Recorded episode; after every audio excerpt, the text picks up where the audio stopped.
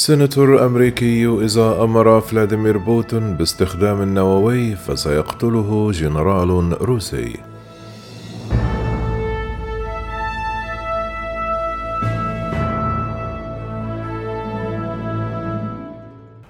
أحد أشهر أعضاء الكونغرس الأمريكي المستمر في منصبه منذ 17 عاما عن ولاية كارولاينا الجنوبية وهو الجمهوري لينسي جراهام البالغ من العمر 67 عاما.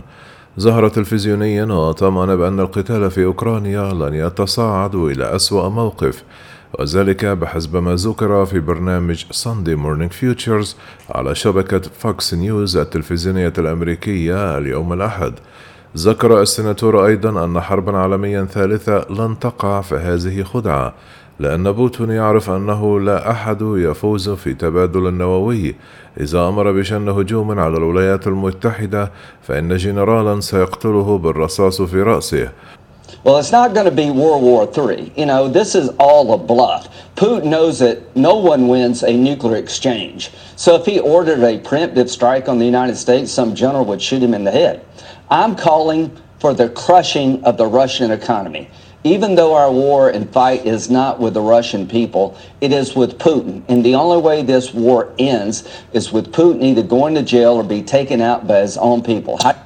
والشيء نفسه تقريبا قاله سنتور آخر للشبكة التلفزيونية ولكن بعبارات مختلفة وفي برنامج مختلف من أن على الولايات المتحدة الأمريكية أن لا تخشى الحرب العالمية الثالثة مع روسيا بعد أن اتضح عدم كفاءة القوات الروسية من خلال حملتها في أوكرانيا وفق تعبير الجمهوري السناتور عن ولاية أيداهو جيم ريتش وقال السناتور في برنامج Fox News Sunday اليوم الأحد أيضا لن أسميها حربا عالمية ثالثة.